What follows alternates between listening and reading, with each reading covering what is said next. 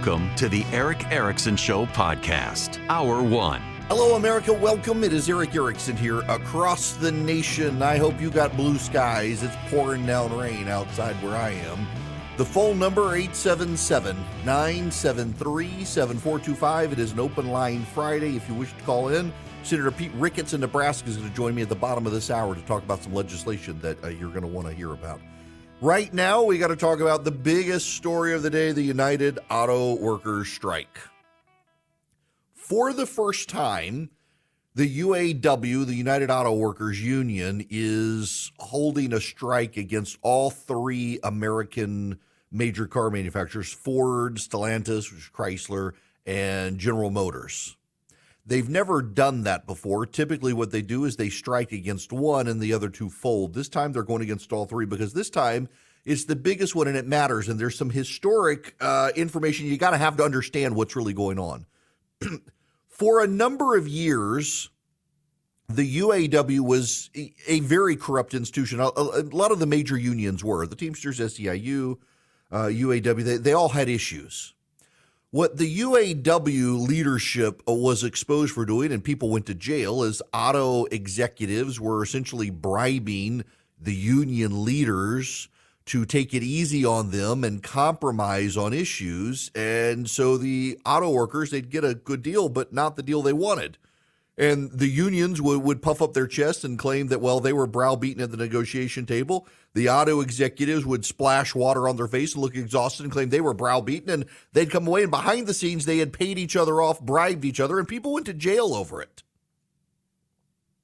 One of the things that happened that was eh, kind of a no brainer given the economics of the day as Japanese and, and other auto manufacturers, the Germans, came into the U.S moved to the South, were non unionized, and could pay lower wages and produce, frankly, a better product. And then you had the rise of Tesla and others. Is the auto manufacturers, the big three, Ford, Stellantis, and, and General Motors, had to put in a tiered system of employment. So the guys who had been there a long time in this tiered system, they got higher wages, they got a pension, and they got retirement health care coverage they began to tier the system. So, tier one was the old guard who got the pensions, got the health care after they retired, got the high salaries. Then there was tier two. Tier two had to work, uh, I think, eight years to reach the hourly pay of the tier one people. They didn't get a pension, they didn't get retiree health care benefits. And then they added another tier. And then they added sub tiers of the tiers, and it became this, this Byzantine labyrinth that no one could really figure out except the bean counters in the accounting department of the auto manufacturers. And that has caused some rage among the auto workers. In addition, they weren't getting major pay hikes, at least.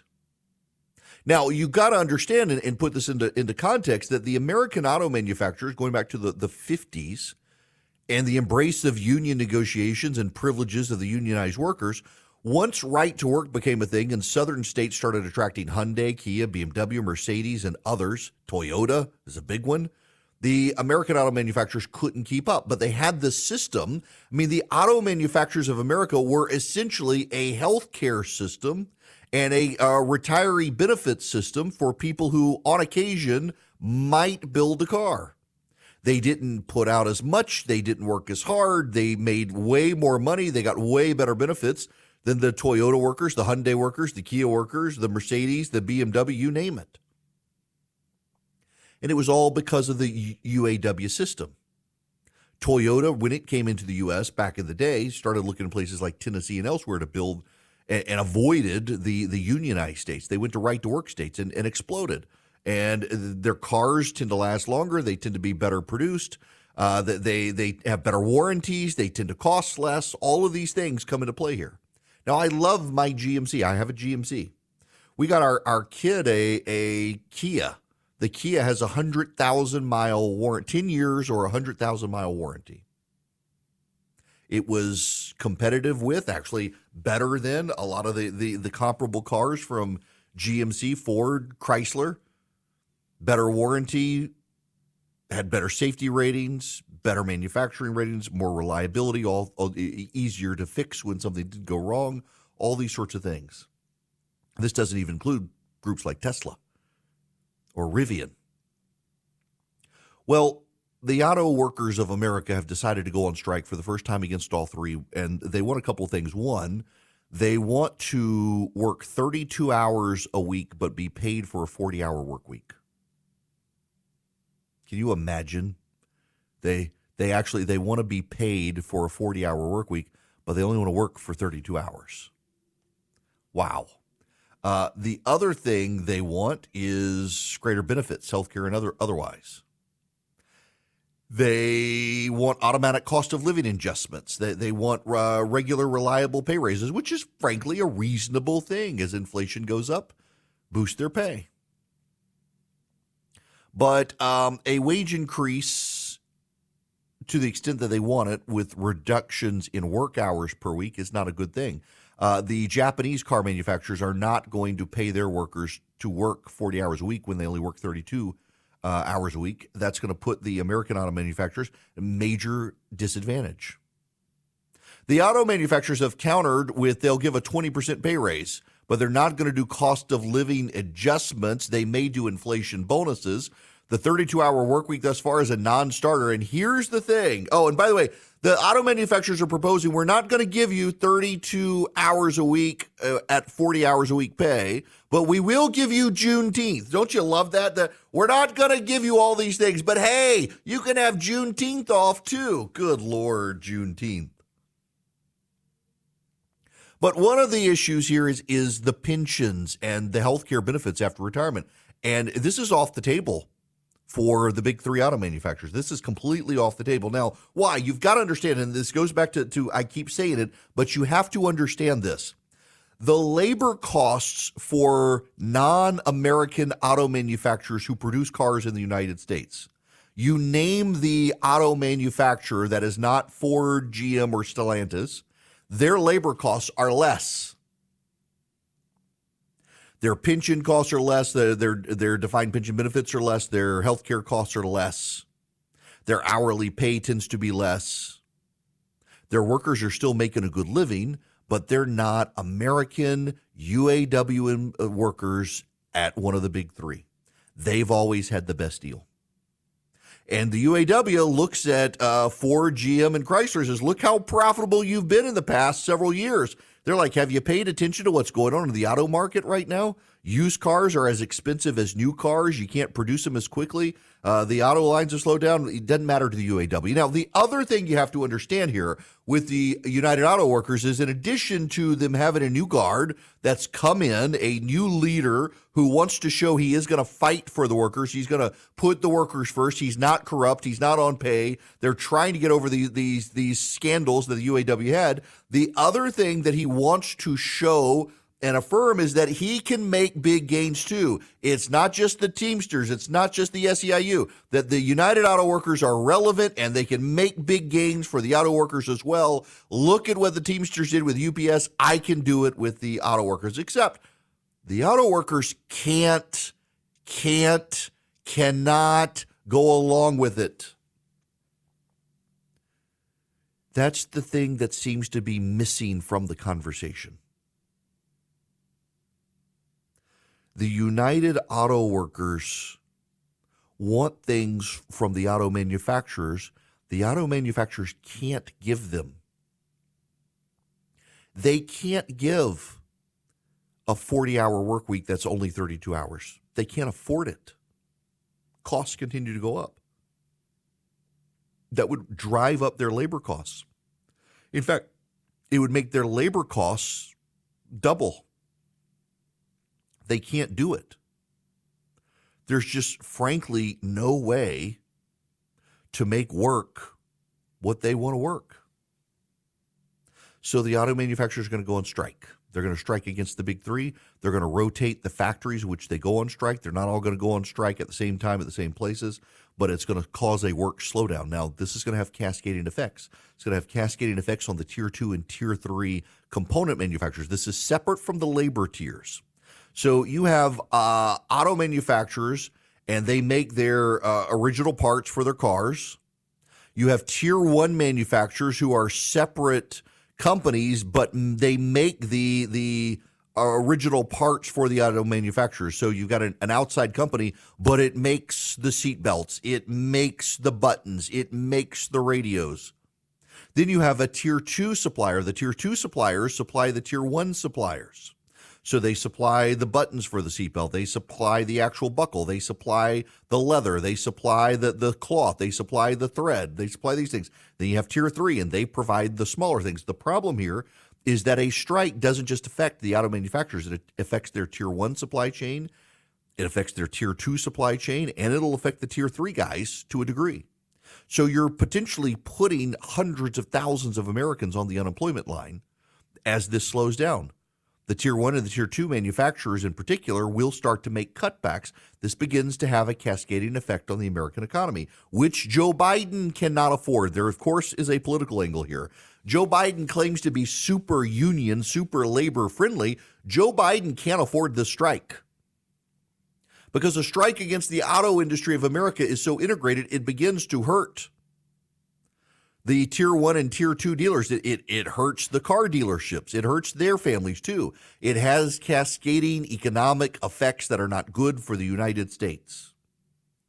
Biden and the UAW president don't have a great relationship. They've tried to warm it up. But look at the Teamsters. The Teamsters decided to strike against UPS if UPS didn't give them what they demanded. UPS gave them much of what they demanded, and at the last minute, they said, nope, we're not going to strike. They cut a deal, made the Teamsters guy look good, made UPS look good. They avoided it. The Biden administration was worried about that because of the real world impact of you not being able to get your Amazon packages.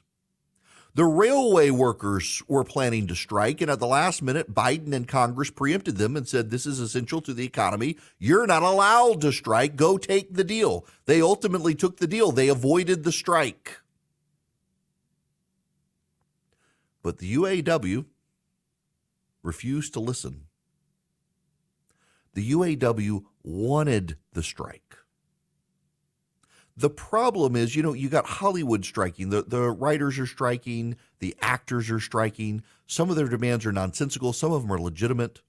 The UAW has some legitimate issues about the cost of living, but the Biden administration has been trying to tell everyone the cost of living's good. Don't worry about it, you ungrateful person. Why can't you acknowledge that the economy is good? This is what the UAW workers are saying, though, that the economy isn't good, that the cost of living is, is, is, inflation is outpacing it. It's too expensive to, to live right now. They can't make ends meet. The Biden administration has been pushing back against all this. Will they now do this with the union workers? I doubt it. I doubt it. I, I, how can you? These are the union workers. Biden wants union support. He doesn't want them to go to someone like Trump. He doesn't want them to go to a Republican. They'd be hard pressed to. But if Biden doesn't give them what they want, they just might as a big middle finger to Joe Biden. He's got this tiger by the tail. He can't let go. It's just going to have cascading effects in the economy the unions want things that the auto manufacturers cannot give them without bankrupting the auto manufacturers. And there will be no bailout in Washington this time. Republicans won't go along with the bailout if it's to line the pockets of unions that fund Democrats. They won't do it. So the strike could go on a while, and the longer it goes, the more effects it has on the tier one and the tier two and the tier three manufacturers of parts and components for the auto manufacturers. More people get laid off. More people have to go on unemployment insurance. More people have problems. It causes economic turmoil. Don't look now. Donald Trump is now ahead of Joe Biden in the Real Clear Politics polling average. This could be a problem for the Democrats. And the delicious irony is it will be because of the Democratic leaning United Auto Workers plunging America into economic chaos for demands no automaker can give without themselves going bankrupt. It's just too perfect, too hilarious, too ironic, too rich to watch. And yet, it's happening. Greetings and welcome. It is Erick Erickson here. We are not the gossip show nor the gossip channel, but there actually is a gossipy news story we gotta, unfortunately, begrudgingly we got to talk about. Governor Kristi Noem of South Dakota is the Daily Mail reports been having a fling with Corey Lewandowski. Uh, she's married. Um, I thought he was still married. Um, I thought he was. She is uh, married and has three children. And then there's Lewandowski, who also wasn't Hope Hicks or somewhat involved with. I I don't understand. I, I don't get the, the this whole issue. Um, Noem should be measured on her politics and her policies, and she's not a fantastic um, governor. She when she was in the House of Representatives, she was a squishy Republican, way more aligned with leadership. She had like a less than sixty percent score from Heritage Action for America on her conservatism. She's been bad on trans issues. She's been bad on tax issues. She's been bad on education issues uh, until she decided she wanted to maybe run for vice president or president. And then she started uh, being good on all the issues she'd been bad on. Funny how that works. Um, but now this someone from Mar-a-Lago sabotaging her, her chances. Someone else, I guess, want to be vice president because uh, she had been rumored as of last week to be a Trump pick for VP, and now suddenly has this come out about her. I don't know. Maybe that helps her with Trump, given his whole lifestyle. I don't know, but it's a salacious, terrible story, and I don't get some of these Republican female politicians who've decided to be as crass and terrible as the men. I thought you put women in charge, things improved. Apparently not. Now, I got to tell you about Patriot Mobile. Patriot Mobile is a great cell phone provider. And if you take your business to Patriot Mobile, you get guaranteed great service using probably the same cell towers you're already using. And you start funding the conservative causes you care about. As they grow their profits, they grow the conservative movement. All you have to do is go to patriotmobile.com slash Erick today. Patriotmobile.com slash E-R-I-C-K.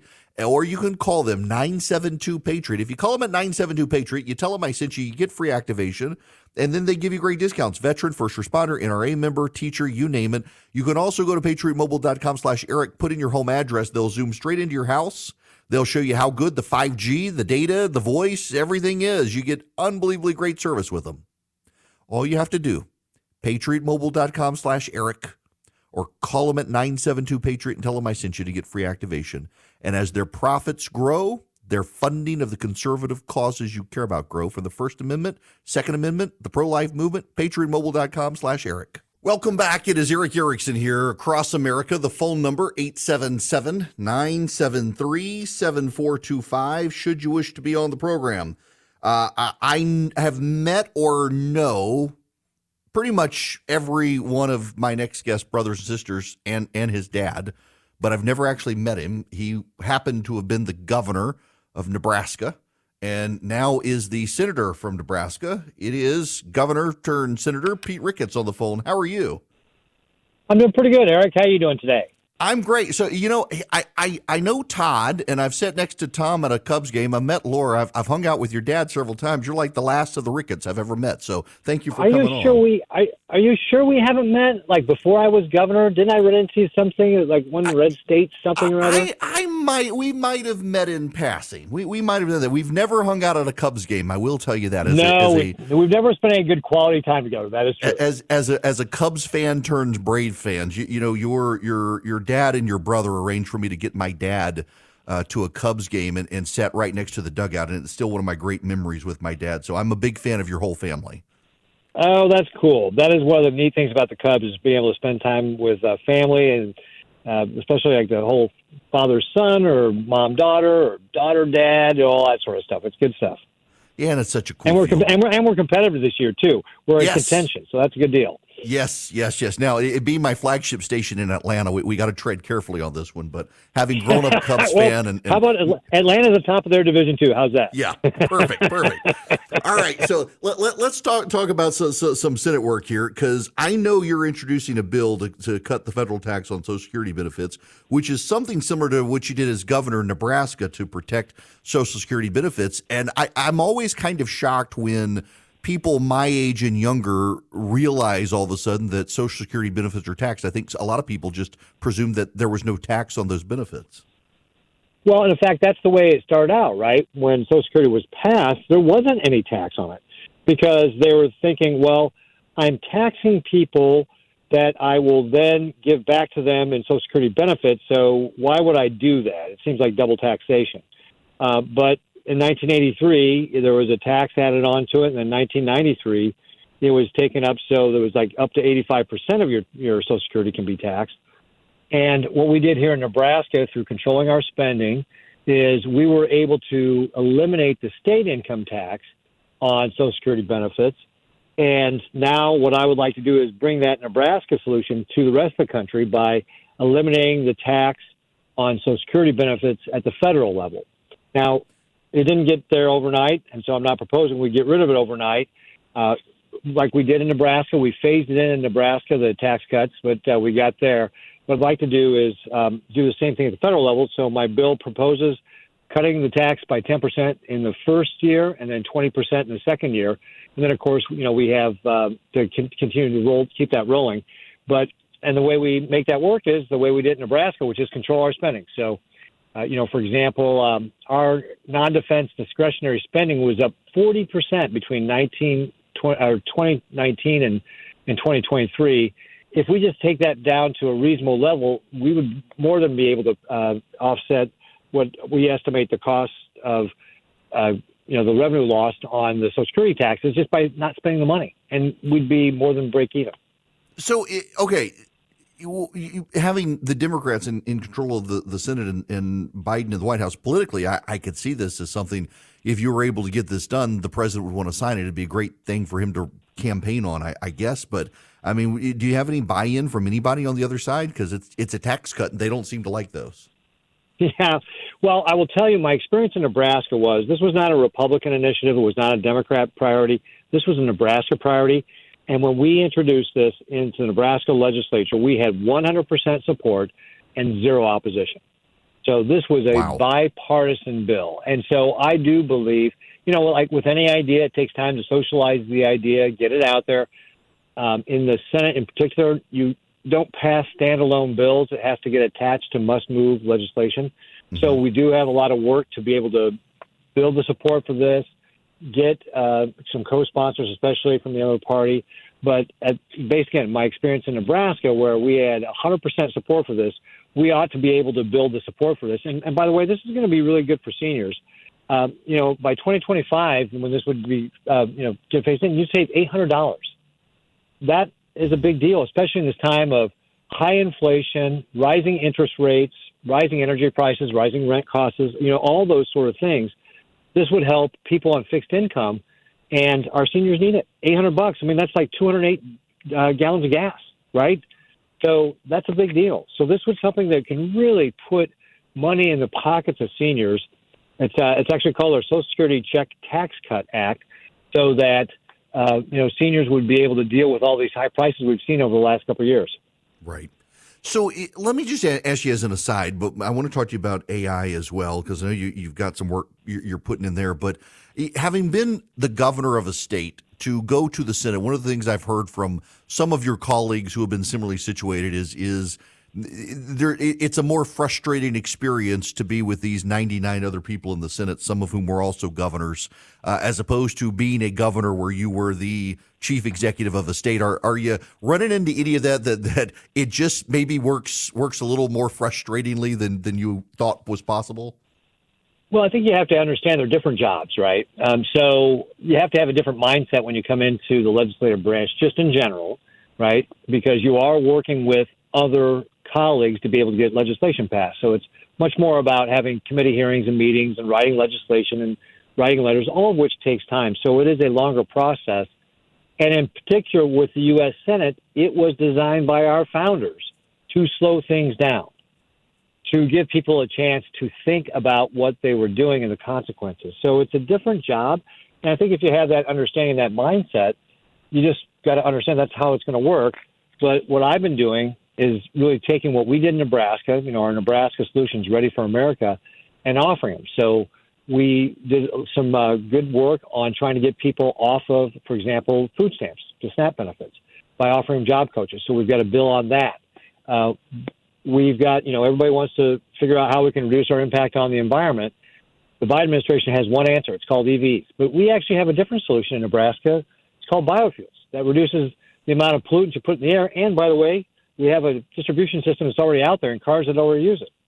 So just these ideas that we did in Nebraska are some of the things like what we're doing with the Social Security tax that we can offer and really bring that experience I had as governor to the Senate to be able to help get these ideas out to the rest of the country. Now, let me talk to you one about where I suspect you can get some real bipartisan interest on, because uh, I know the Senate is having conversations. I heard Chuck Schumer on TV the other day talking about uh, AI and AI generated content, both writing. Uh, now we've got uh, AI generated videos, AI generated pictures. Uh, people are already starting to circulate these things. Some of them look photorealistic. It's it's hard to tell they're fake. Uh, and and I know you you've got an interest in this and are considering some watermarking legislation. Yeah, absolutely. I dropped this week my bill advisory for AI generated content act. And it really is meant to be a first step of what we need to do to put some guardrails on. You probably read about the big meeting that, uh, frankly, Leader Schumer, but also uh, Republicans like Mike Rounds and Todd Young helped organize to be able to bring in a lot of industry experts to talk about AI. And there was broad consensus that there needs to be some guardrails and this is one of the first steps I think we need to take. So people, when they're consuming digital media, which people are doing a lot more of it nowadays than ever before, right? Mm-hmm. They will know that, hey, if I see a picture where there's smoke over the Pentagon, but it says generated by AI, eh, maybe that's not true. But this is important because, um, you know, a study published in June found that the majority of people were unable to tell whether a tweet was written by a human or by Chat GPT. Uh, we've mm-hmm. seen it where political ads could be used to make a candidate, you know, fake a candidate saying something they didn't say. Um, we could see it in all sorts of applications, and this is why we need to make sure that when people are consuming media, whether it's a picture, a video, a speech, uh, a report, a poem, whatever it would be, that it's watermarked to say, hey, this was generated by artificial intelligence. So the consumer would have that to be able to judge whether or not they should believe it or how they should view it and that sort of thing. So I think it's a first step. It's not probably the only thing we need to do, but it's uh, I think an early step we need to do to be able to make sure that people understand what they're consuming so they can make good judgments about it. Well, and you know, in that regard, it it, it seems like this is such an evolving technology. Um, large language models for the written side of it. Um, and I know there are real concerns, like, for example, the Hollywood strike. The writers don't want to be unemployed by artificial intelligence. Uh, more and more, it seems like almost a, a white collar threat. Uh, I, am curious, though, as far as the Senate goes. I mean, how do how do you? And I, I want to be diplomatic here, and I, I, certainly don't mean this insulting to you or, or to any of your colleagues, but we're you are dealing with in a lot of cases people much older than you setting the policy position uh, in the U.S. Senate. And, and what do you guys do as far as bringing in experts to try to explain to some of the maybe 80 year old, 70 year old senators exactly what this is and, and how we need to grapple with forming legislation that can deal with it, regulate it, but also not bind it so it can actually improve over time? Well, that's a good point. We don't want to stifle innovation because that's really the hallmark of what we do here in America, right? We to get uh, to solve our problems in America, we innovate our way out of those things. And that's mm-hmm. why we don't want to get in the way of artificial intelligence and all the good things that come out of it. But to be able to put some of these guardrails around, that's why this bipartisan group of senators called in industry experts, people, you know, names you remember or that you know, right? Elon Musk, mm-hmm. Mark Zuckerberg, Bill Gates, but also had people from different aspects. We did have people from the Screenwriters Guild there, right? Uh, we had uh, people representing the unions. We had people, researchers who had done research on this. Uh, you know, so we had people who were offering different perspectives on how AI can impact the, the world. To be thought to, you know, really say, hey, be, let's be thoughtful about if we're going to put guardrails around there, how we structure it. So I, I think one of the key messages that came out was, you know, you don't have to be an expert. You don't have to know how the code actually works.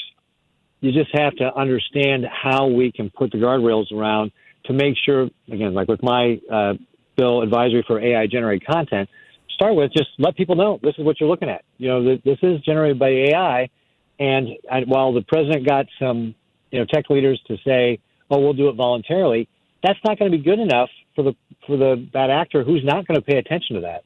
Right. So we've got to start putting those rules in place to make sure everybody's following the same rules, so that consumers can have some certainty about what they're consuming. Well, Senator, listen, it, it's great to talk to you, um, it, to have this level of conversation. My best to you, and also to your to your dad and your, your brothers and sister. Uh, and thank you very much for stopping by. My pleasure, Ike. Well, uh, please, love I'd love to be on again in the future. Absolutely, happy to do it. Senator Pete Ricketts of Nebraska, former governor there, turned senator, uh, launching legislation this week, this coming week, to get the tax off Social Security at the nationwide level and also to start putting watermarks on digitally generated AI content so people are less likely to be fooled by it. Uh, thanks, Tim, for stopping by, Senator Pete Ricketts. Now, I got to tell you about Americans for Prosperity. They're actually a big fan of this idea of taking the tax off Social Security. They're also a big fan of reigniting the American dream, largely through deregulation and largely through pushing back on some of the Biden agenda with Bidenomics. They're doing a nationwide bus tour right now. They want to essentially get you involved, educate you, train you, and then have you engage with your neighbors and local policymakers to explain what can be done at the local and the state level to push back against some of the madness out of D.C. while also agitating in Washington for real changes. If you would like to be a part of the solution, a part of real change in the country, reach out to Americans for Prosperity. AmericansForProsperity.org slash Erick is the landing page to go to. They've got over 4 million people who are involved with them right now in the nation. AmericansForProsperity.org slash Erick. You go sign up with Americans for Prosperity. You're part of a movement larger than yourself that is deeply engaged in fighting for free people, free markets, limited government, fighting for reform, and fighting against the Biden agenda. AmericansForProsperity.org slash E-R-I-C-K. This hour of the program brought to you by First Liberty Building and Loan. They're in Newnan, Georgia, and they can help your business nationwide. You buying a building, building a building, buying a franchise, expanding, see opportunities where banks are giving you the runaround on lending. First Liberty might be able to help you anywhere in the nation. FirstLibertyGA.com. Get their contact info. Spend 10 minutes with them. See if they're a fit for you. See if you're a good fit for them. FirstLibertyGA.com. Now, the phone number here, 877 973 7425. Should you wish to be on the program, we have a problem. It's a sizable problem. The Biden administration has now restricted the uh, drilling in the Arctic National Wildlife Refuge, ANWR. They're bragging about it, saying it's not affecting current prices, even though we have a futures market, so it will. And uh, the Wall Street Journal is reporting we should be expecting oil prices to top $100 a barrel by the end of the year. You know what this is going to cause? Inflation. That's right, inflation. Prices are going to continue to go up. This is not going to be good for anybody. Prices are going to continue to climb, and that's going to cause food prices to go back up.